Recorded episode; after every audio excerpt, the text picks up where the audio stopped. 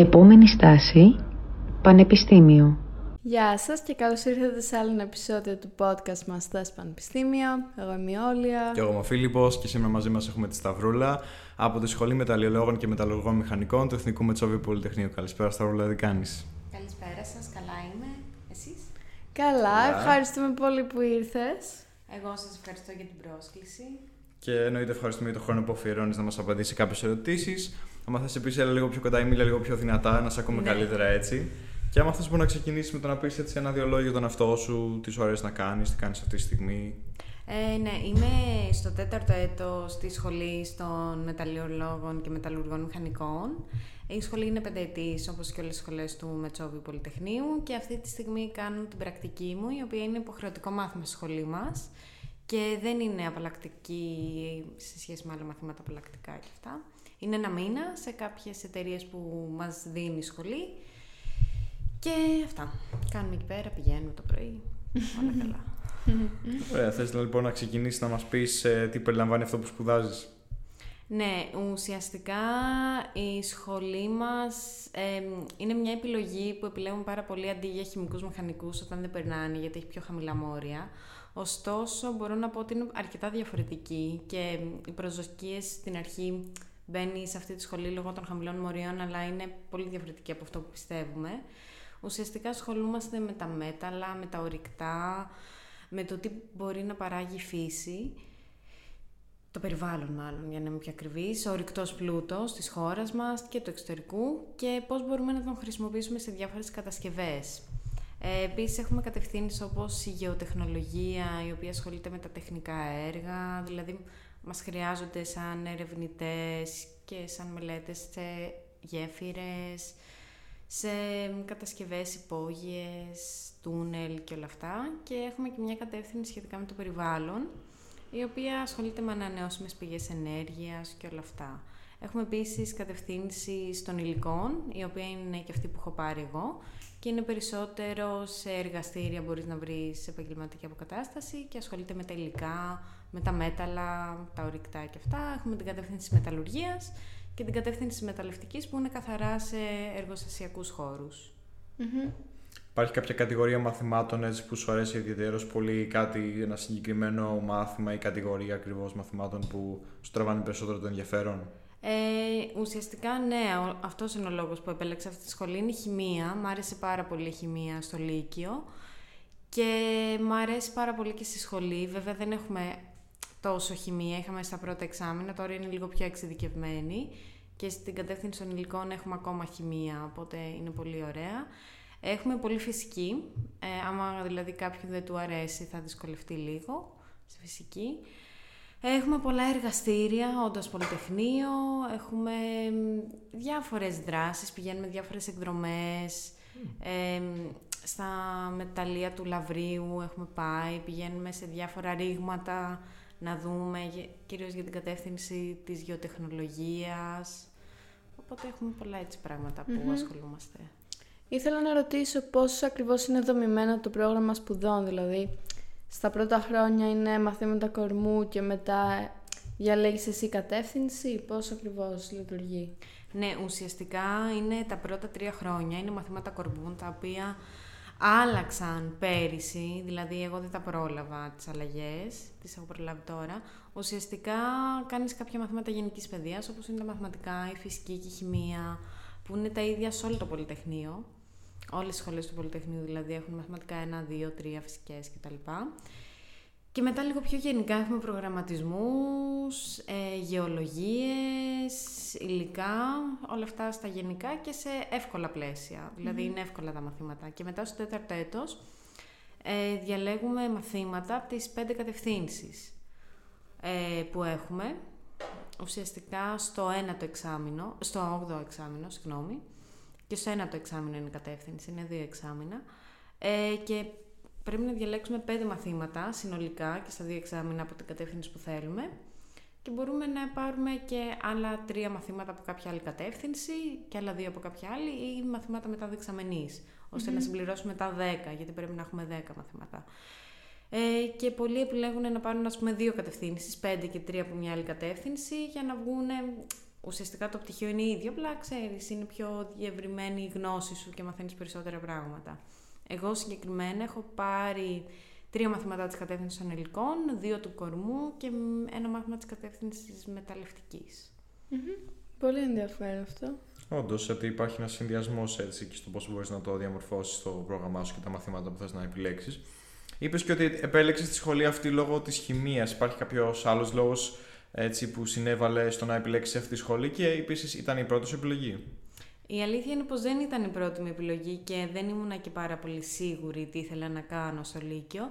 Ήθελα κάτι γενικά σχετικά με τη χημεία. Ε, σκεφτόμουν για χημικό, για χημικούς μηχανικούς, για γεωπονικό κάποιες σχολές που είχαν σχετικές με χημεία και αυτά. Ωστόσο δεν έγραψα τόσο καλά σπανιλίνιες, έγραψα δηλαδή 15%. Ε, και επειδή δεν μπορούσα να πάω στην επαρχία, ήταν μια επιλογή την οποία δεν την ήξερα. Ε, επειδή είχα έναν γνωστό ο οποίος σπούδαζε στο Πολυτεχνείο, μου είπε για αυτή τη σχολή και μου λέει: Έχει πάρα πολύ χημεία, είναι καλή, έχει καλή αποκατάσταση. Άμα θέλεις, έλα. Και λέω: Εντάξει, Πολυτεχνείο είναι, ας πάω, ας τη δοκιμάσω. Και η αλήθεια είναι πως τα τρία πρώτα χρόνια που ήταν γενικής παιδείας στα μαθηματικά και είχε πολύ φυσική που εμένα δεν μου αρέσει, δεν μου αρέσει τόσο και σκεφτόμουν να φύγω κτλ. Αλλά τώρα που έχουμε τις κατευθύνσεις και κάνουμε και την πρακτική και είναι λίγο πιο συγκεκριμένα τα πράγματα, έχει αρχίσει, έχει ενδιαφέρον δηλαδή. Mm-hmm. Βρίσκεις τι αρέσει πάνω στο κομμάτι αυτό; Έχεις βρει, μπορείς να κατανομάσεις κάποια χαρακτηριστικά του αντικείμενου αυτό που έχουν αρχίσει έτσι να σου αρέσουν ή να σε ελκύουν λίγο περισσότερο; Ε, ναι, ουσιαστικά τώρα θα πω και με βάση την πρακτική που κάνω αυτή τη στιγμή, μου αρέσει πάρα πολύ το ότι παίρνουμε ένα δείγμα, οτιδήποτε υλικό μπορεί να είναι, ας πούμε αλουμίνιο, χαλκός και βλέπεις στο μικροσκόπιο τα λάθη του, τις αστοχίες του, προσπαθείς να καταλάβεις γιατί μπορεί να έσπασε στο εργοστάσιο, τι μπορεί να πήγε λάθος, όλο αυτό το κομμάτι. Ή μετά ουσιαστικά μπορεί να προσβάλλεις με διάφορα χημικά το μέταλλο, και να δεις πώς αντιδράει, τι θα κάνει, τι θα πάθει. Όλο αυτό δηλαδή είναι πάρα πολύ χημεία που μου άρεσε πάρα πολύ στο Λύκειο, οπότε γι' αυτό διάλεξα και αυτή την κατεύθυνση. Και δεν έχει και όλη αυτή την, και τη βαβούρα και τη δυσκολία ενός εργοστασίου, όπως την κατεύθυνση μεταλλευτικής ας πούμε, γιατί είναι πολύ δύσκολο, δηλαδή εκεί πέρα έχει πάρα πολύ ζέστη, δεν ξέρω αν έχετε δει από εργοστάσια, είσαι μέσα σε κλιβάνους, στα έλαστρα και όλα αυτά είναι, είναι πιο δύσκολο τουλάχιστον για μένα δεν μου άρεσε καθόλου αυτό το κομμάτι. Ε, είχαμε πέρυσι, αυτό είναι σημαντικό, είχαμε πέρυσι πρακτική 1 στη σχολή, η οποία ήταν περιοδία ουσιαστικά και πηγαίναμε σε διάφορες εταιρείες και βλέπαμε εργοστάσια και εργαστήρια για να μπορέσουμε να διαλέξουμε κατεύθυνση.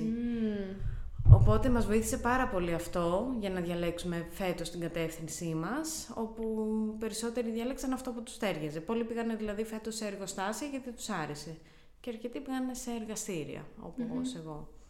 Η κατεύθυνση της γεωτεχνολογίας είναι μια λίγο δύσκολη κατεύθυνση γιατί έχει πάρα πολλά ταξίδια και ουσιαστικά δουλεύει σε έναν χώρο που πηγαίνεις όπου γίνονται έργα και αυτά δεν έχει μια μόνιμη βάση.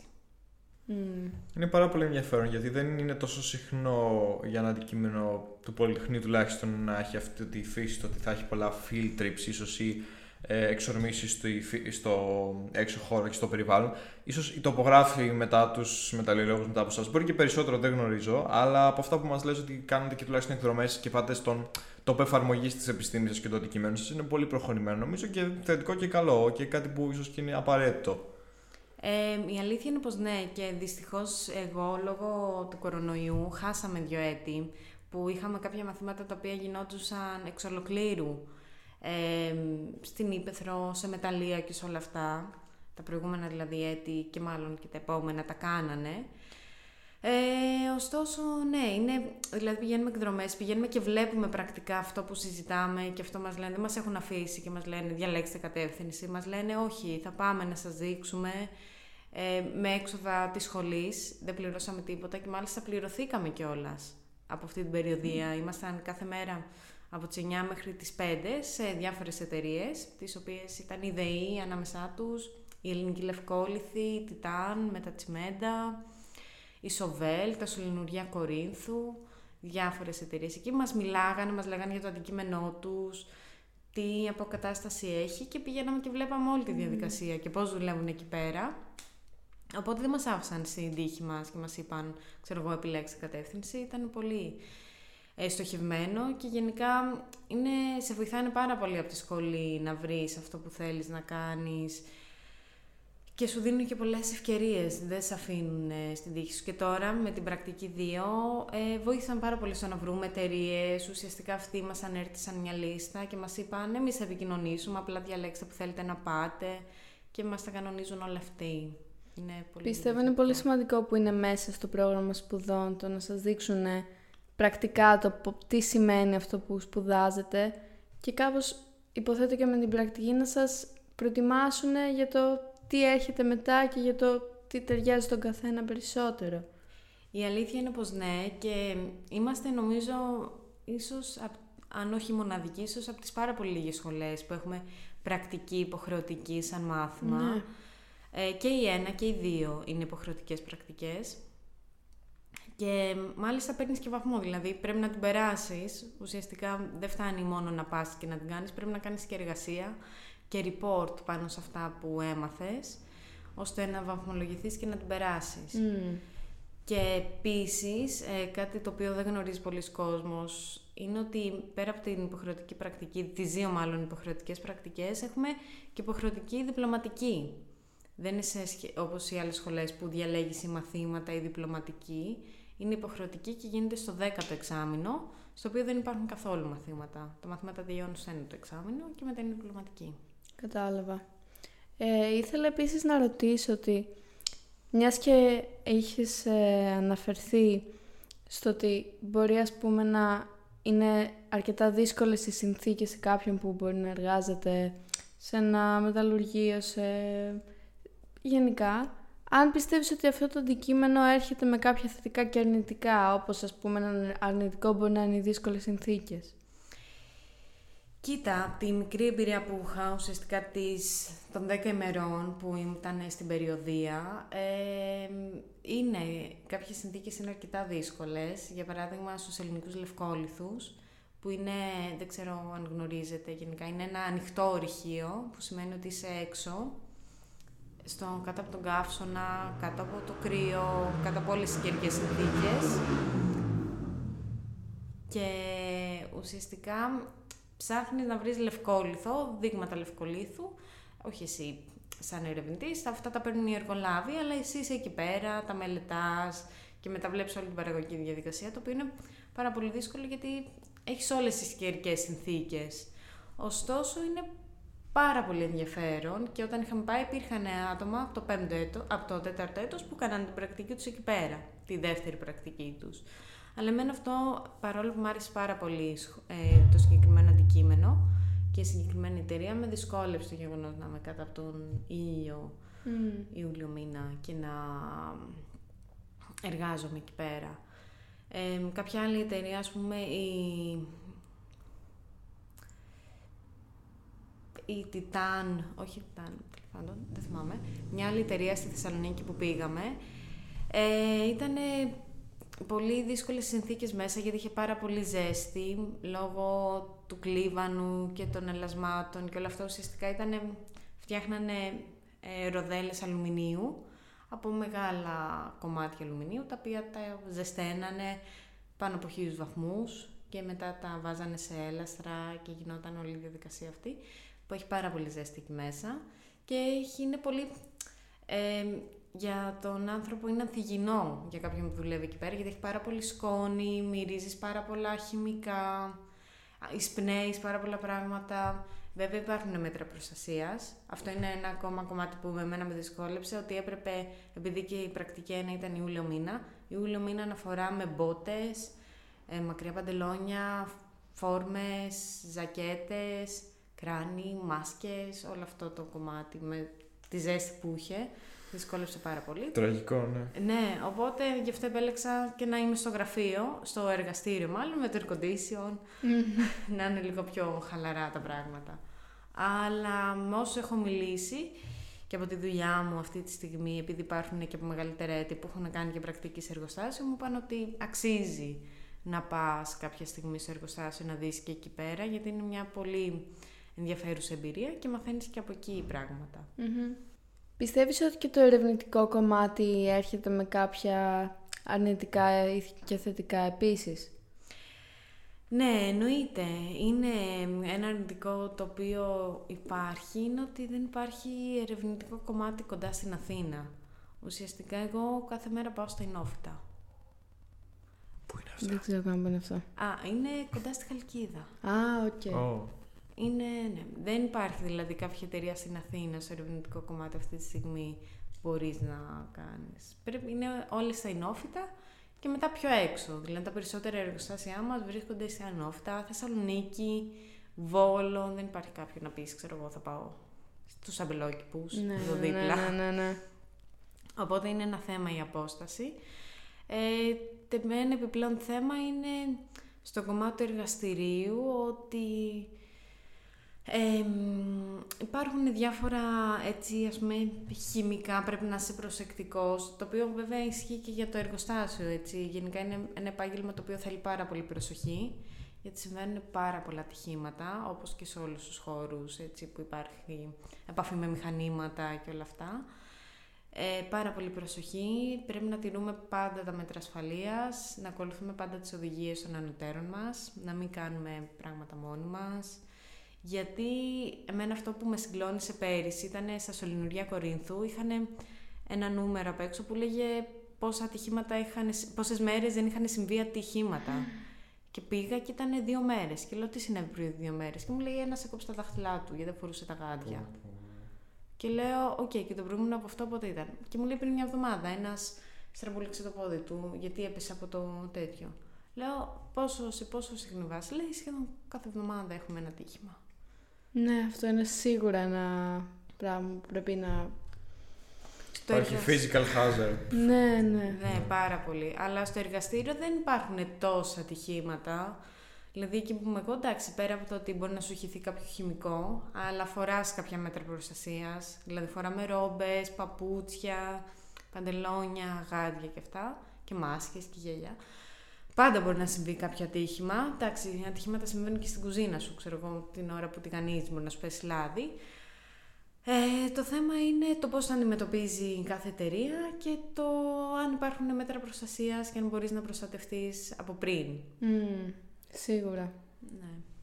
Βασικά κάτι άλλο που ήθελα να ρωτήσω πριν περάσουμε και σε κάποια θετικά που μπορείς να πεις για το ίδιο το τμήμα του Μετσοβίου, αν και δεν ξέρω αν υπάρχει κάποιο παρόμοιο τμήμα σε άλλες σχολές ε, στην Ελλάδα. Άμα, ε, μ, ίσως μπορεί να πεις ότι σου φαίνεται θετικό καθόλου το ότι έχεις και σε επαφή με το περιβάλλον γενικά εκτιμάς διαφορετικά τον πλούτο και τους πρώτους πόρους που μας παρέχει η γη γενικά άμα αναπτύσσεις μια διαφορετική σχέση γενικά με τη φύση και το, της, την πρώτη ύλη γιατί βλέπεις πολλά πράγματα που ξέρουμε, δεν τα βλέπεις στην καθημερινότητα και το πώς παράγονται ας πούμε και άμα αυτό συμβάλλει στο να αναπτύξεις μια διαφορετική σχέση με, το, με, με τα καθημερινά αντικείμενα και τα καθημερινά εργαλεία να το πω έτσι. Η αλήθεια είναι πως ναι, βασικά αυτό που παρατήρησα από μένα είναι ότι έχω αρχίσει να εκτιμάω τα μικρά πράγματα και πόσο κόπος υπάρχει και πόσο κόπος των ανθρώπων και πόσο δυσκολία, ας πούμε το αλουμινόχαρτο, το οποίο είναι το πιο κλασικό. Υπάρχει πάρα πολύ μεγάλη δυσκολία για να φτιαχτεί και επειδή τώρα αυτές τις μέρες ασχολούμαι με δείγματα αλουμινίου τα οποία έχουν προβλήματα, κάθομαι συνέχεια στο μικροσκόπιο και βλέπω ότι έχει πάει λάθος, με αλουμινόφυλλα ουσιαστικά, τα οποία γίνονται αλουμινόχαρτο μετά και έρχονται λάθη και βλέπουμε τι έχει πάει λάθος και γιατί δεν έχουν βγει σωστά τα αλουμινόχαρτα. Είναι κάτι που θεωρούμε πολύ φυσιολογικό και καθημερινό. Είναι μια μεγάλη ομάδα ανθρώπων που έχει φάει πάρα πολλές ώρες και ασχολείται με αυτό το πράγμα και βλέπει τι έχει πάει λάθος, τι να φτιάξουμε καλύτερα, γιατί μια παρτίδα βγήκε λατωματική. Δηλαδή είναι μια μεγάλη ομάδα που ασχολείται. Είναι σίγουρα πολύ ενδιαφέρον να ξέρεις τι, έχει, τι δουλειά έχει από πίσω ένα αντικείμενο που μπορεί κάποιος να μην του δίνει τόση σημασία, σίγουρα. Ε, οπότε στη συνέχεια μπορείς να μας πεις μήπως και κάποια θετικά και αρνητικά για το τμήμα σου το ίδιο στο Μετσόβιο γενικά όσον αφορά ίσως ε, την οργάνωση, το, τους καθηγητές, ε, δεν ξέρω τι άλλο μπορεί να έχεις σκεφτείς. ναι. Εγκαταστάσεις, άμα δηλαδή χρειάζεται κάποια όργανα για να δείτε πράγματα, με αυτά είναι Διαθέσιμα. επαρκή, ναι. διαθέσιμα. Ωραία. Αρχικά αυτό που θέλω να πω και είναι σημαντικό είναι ότι η σχολή παίρνει πολύ λίγα άτομα, τύπου 90, 80 με 90 άτομα κάθε χρόνο από πανελλήνιες και κάποια από μεταγραφές. Οπότε είμαστε πολύ λίγοι και η σχολή γενικά είναι πολύ μικρή. Δεν είναι αυτό το χαοτικό που υπάρχει σε όλες τις σχολές. Ε, οπότε αναπτύσσεις και μια πιο ιδιαίτερη σχέση με τους καθηγητές σου, γιατί έρχεσαι και πιο κοντά όταν πηγαίνεις στο μάθημα. Εντάξει, όλοι ξέρουμε ότι οι σχολές δεν πατάνε όλοι. Όταν πηγαίνεις στο μάθημα και είστε πέντε παιδιά, έξι, εντάξει, γνωρίζεις τους καθηγητές σου καλύτερα. Ε, και επίσης σημαντικό είναι ότι η μόνη παρόμοια και όχι η ίδια σχολή είναι στο Πολυτεχνείο Κρήτης, που νομίζω λέγεται ορυκτών πόρων, μηχανικός ορυκτών πόρων, κάπως έτσι. Δεν είναι ίδια, είναι όμως παρόμοια. Σχετικά τώρα με την σχολή, είπαμε, είναι μικρή, είναι στο, κτίριο των, στο παλιό κτίριο των ηλεκτρολόγων, στο, μέσα στο Μετσόβιο, απέναντι από τη ΣΕΜΦΕ και τους χημικούς. Ε, δεν έχει μεγάλους χώρους, λόγω του ότι έχει λίγα παιδιά. Εντάξει, οι καταστάσεις τώρα του Πολυτεχνείου δεν είναι και καλύτερες, είναι λίγο παλιό, ε, δεν υπάρχει θέρμανση, δεν υπάρχει ψήξη, τα παράθυρα είναι υποδιάλυστα, πέφτουν τα βάνια, εντάξει τώρα, τα κλασικά των ελληνικών πανεπιστημίων.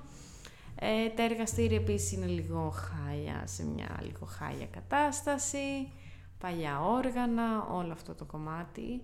Αλλά με την πρακτική σου δίνεται η ευκαιρία να δεις καινούργιες εγκαταστάσεις, οπότε τις εκτιμάς πιο πολύ. Τι, πραγματικά. Ε, εμείς τώρα στην εταιρεία κάνουμε λίανση και στήλβωση, που είναι κάτι διαδικασίες της μεταλλουργίας, με ένα μηχάνημα και στη σχολή το κάναμε χειροκίνητα. Και εντάξει, το εκτιμάς διαφορετικά. Εκεί που σου παίρνει τρεις ώρες να κάνεις ένα δείγμα, τώρα κάνεις σε 20 λεπτά έξι. Οπότε ναι, απλά δεν αντικατοπτρίζει την πραγματικότητα η σχολή. Αυτό είναι το πρόβλημα, επειδή είναι λίγο απαρχιωμένα όλα. Δεν λειτουργούν έτσι στις βιομηχανίες πλέον. Και πέρα από αυτό, είναι και αρκετά χαλασμένα δυστυχώς στη σχολή μας, δεν παίρνει αρκετή χρηματοδότηση, δεν υπάρχουν ε, πρώτες για να κάνουμε όλα τα εργαστήρια, δεν υπάρχουν ε, το XRD που είναι ένα μηχάνημα είναι χαλασμένο εδώ και πάρα πολλά χρόνια. Μάλιστα στην εταιρεία που είμαι τώρα, επειδή είναι όλοι μεταλλιολόγοι στο γραφείο και κάποιοι έχουν τελειώσει εδώ και 5-6 χρόνια, από τότε ήταν χαλασμένο το μηχάνημα. Δεν υπάρχει λόγος να το φτιάξουμε, ξέρω εγώ. Ε, αυτό. Γενικά ένα πολύ ενδιαφέρον εργαστήριο που κάναμε και είχε να γίνει πάρα πολλά χρόνια επειδή δεν υπήρχαν αέρια ήταν το εργαστήριο των συγκολήσεων. Ουσιαστικά κάναμε συγκολήσεις οποίο είναι πάρα πολύ ενδιαφέρον γιατί δεν ξέρω πόσο συχνά μπορεί να κάνει κάποιο συγκολήσεις. Απλά δεν υπήρχαν αέρια τόσα χρόνια και φέτος τα φέρανε. Σχετικά με τους καθηγητές, οι περισσότεροι είναι συνεννοήσιμοι και είναι και καλοί καθηγητές. Υπάρχουν κάποιοι που είναι αρκετά δύσκολοι, ιδιότροποι, σε κόβουνε χωρίς λόγο. Ε, μπορώ να πω τα κλασικά των ελληνικών πανεπιστημίων γενικά. Ναι, Παρατάξεις επίσης έχουμε. γενικά, εντάξει, προσπαθούμε να υπάρχει πολυφωνία στην σχολή μας, προσπαθούμε να είναι λίγο σε καλή κατάσταση, να βρίσκουμε για τα εργαστήρια υλικά, όλα αυτά. Υπάρχουν καθόλου έξοδα που πρέπει να κάνει κάποιος φοιτητής από μόνος του για να μπορέσει να είναι στη σχολή ή ό,τι τέλος πάντων χρειάζεται καλύπτεται. Ε, πέρα από τα συνήθη έξοδα που κάνουμε όλοι μας οι φοιτητές, ενώ για να μετακινηθούμε στις σχολές μας και αυτά, ε, γενικά όχι, αλλά σε διπλωματικό επίπεδο μπορεί να χρειαστεί να κάνεις κάποια έξοδα και αργότερα, αν αποφασίσεις να κάνεις μεταπτυχιακό ή διδακτορικό, τουλάχιστον στη σχολή μας σίγουρα χρειάζεται έξοδα γιατί δεν υπάρχει αρκετή χρηματοδότηση για να καλυφθούν τα αντιδραστήρια που θα χρειαστεί, τα όργανα και όλα αυτά.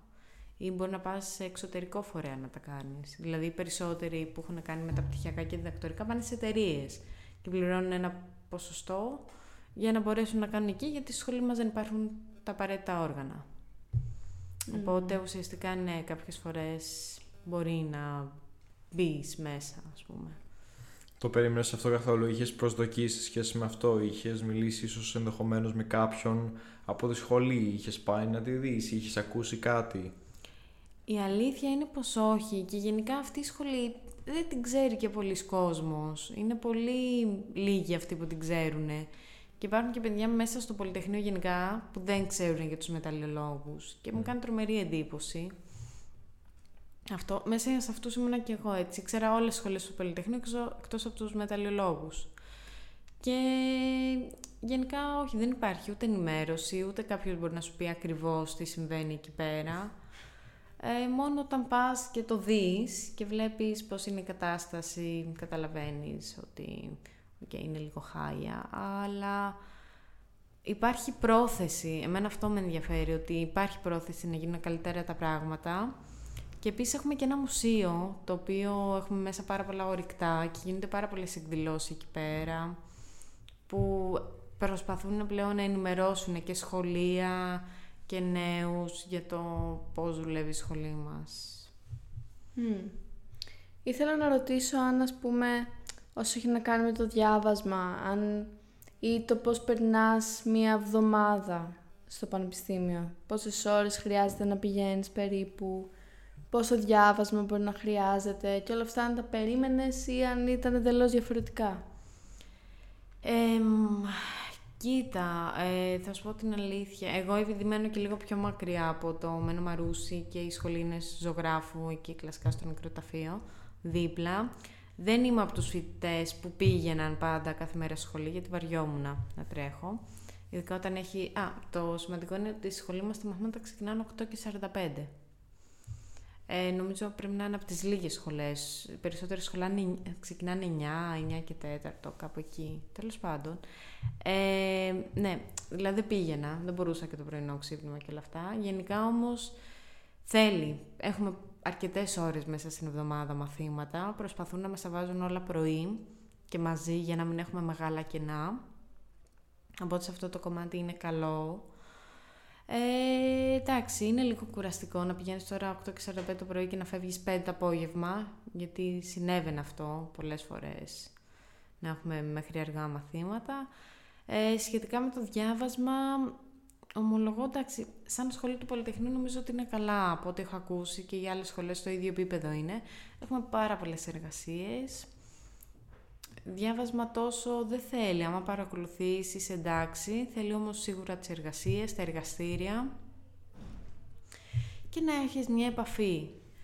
Ναι. Ε, σημαντικό είναι ότι στη σχολή μας δεν υπάρχουν αλυσίδες μαθημάτων και επίσης δεν υπάρχουν υποχρεωτικά εργαστήρια. Mm. Δεν κόβεσαι δηλαδή άμα δεν το παρακολουθήσεις ή δεν κόβεσαι άμα κάνεις πέντε απουσίες γιατί έχω ακούσει... Πρώτη φορά το ακούω αυτό. Ναι. Όντως, ναι. Είναι κάτι το οποίο πετύχανε οι παρατάξεις μας.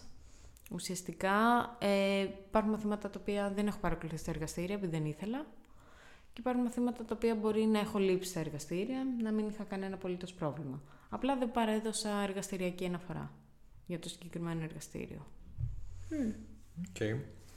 Υπάρχει κάτι που θα έλεγες ότι εμποδίζει κάποιον να τα πάει καλά σε αυτή τη σχολή που που έχει να κάνει πιο πολύ με το τι απαιτείς η σχολή σαν ιδιοσυγκρασία και σαν ε, χαρακτηριστικό προσωπικότητας. Δηλαδή θέλει κάποιον που είναι υπομονετικός, θέλει κάποιον που είναι ερευνητικός, κάποιον που ε, σκέφτεται, έχει στρατηγικά και είναι εκεί πέρα να μπορεί να δει το πρόβλημα, ας πούμε, άμα όπως είπες εσύ να εντοπίσει την αστοχία σε ένα υλικό ή το ότι πήγε λάθος, να μπορεί να κάνει μια μεθοδολογική ανάλυση του προβλήματος.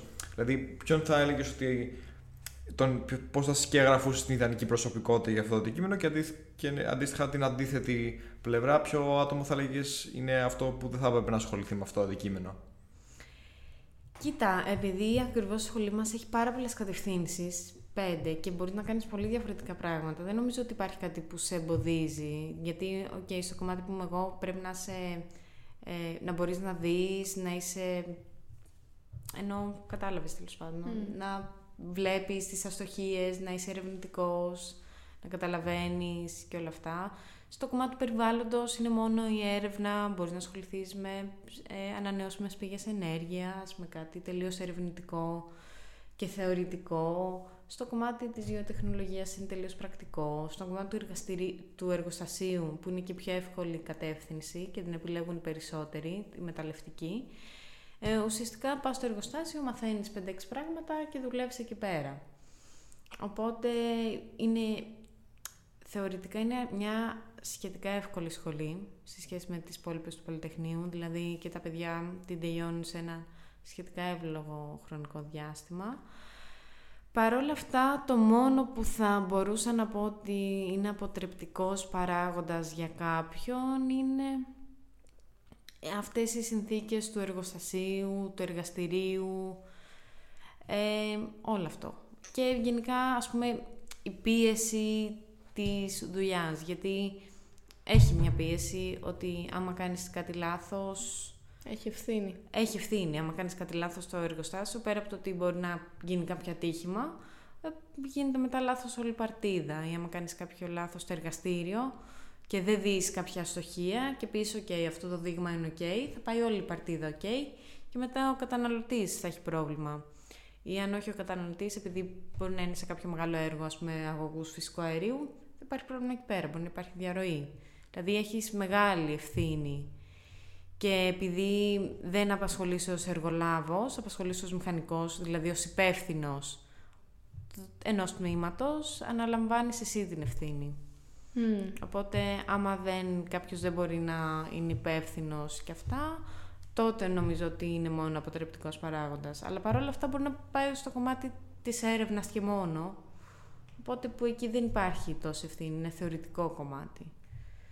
Και επίσης με ένα καλό μεταπτυχιακό σε κάτι διαφορετικό μπορεί να συνδυάσει πάρα πολλά πράγματα. Δηλαδή είναι πάρα πολύ ανοιχτή σχολή και μπορεί να καταλήξει να κάνεις κάτι τελείως άσχετο. Μπορείς να αναφέρεις μερικά παραδείγματα και μπορείς να αναλύσεις εσύ επίσης με το τι θες να ασχοληθείς ή άμα ξέρεις σε τι θες να επικεντρωθείς τώρα σε μεταγενέστερο στάδιο. Ε, η αλήθεια είναι πως εγώ θέλω να επικεντρωθώ σε κάτι σχετικά με την τεχνολογία και το κομμάτι των υλικών. Ε, τώρα δεν ξέρω ακριβώς, δεν το έχω ψάξει πιο συγκεκριμένα, αλλά ας πούμε είχαμε ένα μάθημα της συγκολήσης και όλοι πήραν εργασία, επειδή ήταν με απαλλακτική εργασία, όλοι πήραν εργασία σχετικά με κάποιο μέταλλο, με κάποιο κράμα πάνω στις συγκολήσεις, πώς το χρησιμοποιούμε και αυτό και αυτά. Και εγώ πήρα συγκολήσεις και τεχνητή νοημοσύνη, που ήταν κάτι τελείως γενικό, και ήταν κάτι που μου άρεσε γιατί είναι σύγχρονο. Οπότε σε κάτι τέτοιο θα ήθελα να mm. ασχοληθώ. Ε, γενικά, υλικά, υπολογιστικό περιβάλλον, υπολογιστές, τεχνητή νοημοσύνη. Ε, αυτό με ενδιαφέρει εμένα. Ε, γενικά μπορεί κάποιος να πάρει κάποιο μεταπτυχιακό στα οικονομικά, οικονομικά στις βιομηχανίες, στις μεταλλευτικές βιομηχανίες. Έχουμε και παρόμοιο μάθημα κορμού, ε, το οποίο είναι κάτι φεύγει τελείως από το κομμάτι του εργοστασίου. Πας και δουλεύεις σε μια εταιρεία στο οικονομικό κομμάτι, αλλά συγκεκριμένα για τη μεταλλευτική. Οπότε γενικά έχει πολλές διεξόδους στο τι μπορείς να κάνεις. Ε, ήξερα ένα παιδί από τη σχολή μας, ο οποίος κατέληξε να δουλεύει σε βιομηχανία φαρμάκων. Στην έρευνα. Ε, οπότε με, με τα πτυχιακά μπορείς να το φτιάξεις. Αν δεις δηλαδή ότι δεν σου αρέσει, δεν είναι το, όπως είναι η ιατρική ας πούμε τόσο strict του να κάνεις συγκεκριμένα πράγματα. Έχει πολλές διεξόδους και μπορεί να κάνεις πάρα πολλά πράγματα. Είναι μεγάλο το εύρος. Ε, υπάρχει ακόμα μήπως ε, μια συμβουλή που θα μπορούσες να δώσεις σε κάποιο μελλοντικό φοιτητή του τμήματος αυτού ή γενικά άμα υπάρχει κάποιος που είναι και τώρα στο πρώτο ή δεύτερο έτος και χρειάζεται λίγο έτσι να πάρει θάρρος ή από κάτι να εμπνευστεί, υπάρχει κάτι που μπορείς να το πεις. Και γενικά επίσης να μας πεις αν υπάρχει κάτι που εσύ μετανιώνεις ότι έκανες ή δεν έκανες. Ναι, ε, μετανιώνω, ε, αρχικά θα πω αυτό, μετανιώνω που δεν παρακολούθησα κάποια εργαστήρια όταν ήταν να τα παρακολουθήσω και τα παρακολουθώ μεταγενέστερα τώρα για να μπορέσω να περάσω τα μαθήματα, γιατί όταν δεν είναι κάτι υποχρεωτικό, μπαίνεις και εσύ στη διαδικασία και σκέφτεσαι να το παρακολουθήσω ή ναι. όχι και λες εντάξει, αφού δεν είναι υποχρεωτικό, δεν θα το παρακολουθήσω, δεν θα γίνει τίποτα, θα το περάσω το μάθημα με διάβασμα. Αλλά δεν είναι πάντα τόσο εύκολο να το περάσει με διάβασμα και τα εργαστήρια σε βοηθάνε να καταλάβεις και καλύτερα τι είναι αυτό που μαθαίνεις. Γιατί ουσιαστικά είναι το πρακτικό κομμάτι του θεωρητικού. Οπότε η συμβουλή μου που έχω να πω προς τα παιδιά που θέλουν να πάνε τώρα σχολή, προς τα μικρότερα έτη, είναι να παρακολουθούν τα εργαστήρια, είτε είναι υποχρεωτικά είτε όχι, γιατί σίγουρα μαθαίνουν κάτι επιπλέον από το μάθημα και σίγουρα να κάνουν τις εργασίες τους, γενικά να κρατήσουν μια επαφή με τη σχολή. Άμα δεν θέλουν τώρα να παρακολουθήσουν τα μαθήματα στο πρώτο έτος, το καταλαβαίνουν στα πρώτα έτη, είναι λίγο βαρετά, είναι πολύ θεωρητικά, το καταλαβαίνω, αν και κάποιοι καθηγητές θέλουν να τα παρακολουθείς για να σε περάσουν. Απλά γενικά να έχουν επαφή, μην το παρατήσουν και φτάσουν στο πέμπτο, τέταρτο έτος και λένε «Αχ, κάτσε τώρα να κάνω ένα τι έχω αφήσει, να παρακολουθήσω εργαστήρια από το πρώτο έτος κτλ. Να έχουν δηλαδή μια επαφή τουλάχιστον στα εργαστήρια, τα οποία είναι αρκετά στη σχολή μας. Mm, σημαντικό. Μπορείς να αναφερθείς και συνοπτικά στο τέλος έτσι, για ίσως ενδεχομένως σεμινάρια ή, προγράμματα που μπορεί να τρέχει συγκεκριμένα το τμήμα των μεταλλιολόγων, ας πούμε, επειδή ανέφερες και την τεχνητή νοημοσύνη, το Μετσόβιο έτρεχε τώρα ένα σεμινάριο φέτος με την τεχνητή νοημοσύνη αρκετά προχωρημένο σαν ε, δράση. Υπάρχουν και κάτι άλλες, υπάρχουν άλλες δράσεις, μήπως ή ε, κάποια project που μπορεί να τρέχει το τμήμα σου συγκεκριμένα; Ναι, υπάρχουν πάρα πολλά project που τρέχει το τμήμα μου. Γίνονται και πάρα πολλές διαλέξεις από καθηγητές ε, του, της σχολής μου, ε, στη σχολή μου γενικά και γενικά σε όλο το Πολυτεχνείο. Γίνεται και κλασική βραδιά του ερευνητή που συμμετέχουν μεταλλιολόγοι ενεργά. Και πέρα από αυτό υπάρχουν πάρα, πολλά προγράμματα ανταλλαγής φοιτητών με το εξωτερικό, με την Αμερική, με τον Καναδά συγκεκριμένα, επειδή υπάρχει πολύ μεταλλευτικός κλάδος εκεί πάνω, γίνονται πάρα πολλά προγράμματα και έρχονται συνέχεια ανακοινώσεις για ενημέρωση φοιτητών, για ανταλλαγή, για μεταπτυχιακό στον Καναδά. Γίνεται ένα προχωρημένο πρόγραμμα ανταλλαγής φοιτητών ε, στην Ιαπωνία, ε, μεταξύ της σχολής μας και κάποιας αντίστοιχης σχολής στην Ιαπωνία. Στην Ευρώπη εννοείται υπάρχουν προγράμματα όπως το Erasmus Plus που είναι κλασικά για, όλο, για όλα τα πανεπιστήμια ε, και αφορά την πρακτική. Υπάρχει όμως και ένα πρόγραμμα πρακτικής, το οποίο δεν είναι μόνο της, σχολή μας, της σχολής μας, συγγνώμη, αλλά είναι γενικά όλων των θετικών σχολών. Είναι το EAST, κάπως έτσι λέγεται, το οποίο είναι για πρακτική στο εξωτερικό, σε κάποια εταιρεία, σε κάποια χώρα, πληρωμένη πρακτική, πληρωμένη διαμονή, όλα καλά. Εγώ έχω κάνει δήλωση, με βοήθησαν πάρα πολύ από τη σχολή μου, που τους είπα να πάω εκεί, με βοήθησαν να κάνω τη δήλωση, μου πάνε όλα τα βήματα, μου πάνε τι θα χρειαστώ, δηλαδή γενικά σε καθοδηγούν πάρα πολύ σε όλο αυτό το κομμάτι. Υπάρχει ένα πρόγραμμα το οποίο δεν το έχω ψάξει, οπότε δεν μπορώ να πω πολλές πληροφορίες, αλλά είναι συγκεκριμένα των μεταλλιολόγων, και λέγεται RIS και έχει να κάνει με πρακτική είτε στο εξωτερικό είτε στην Ελλάδα σε διάφορες εταιρείες και είναι στο κομμάτι των υλικών που είναι και η κατεύθυνσή μου. Απλά δεν ξέρω περισσότερα για να σας πω.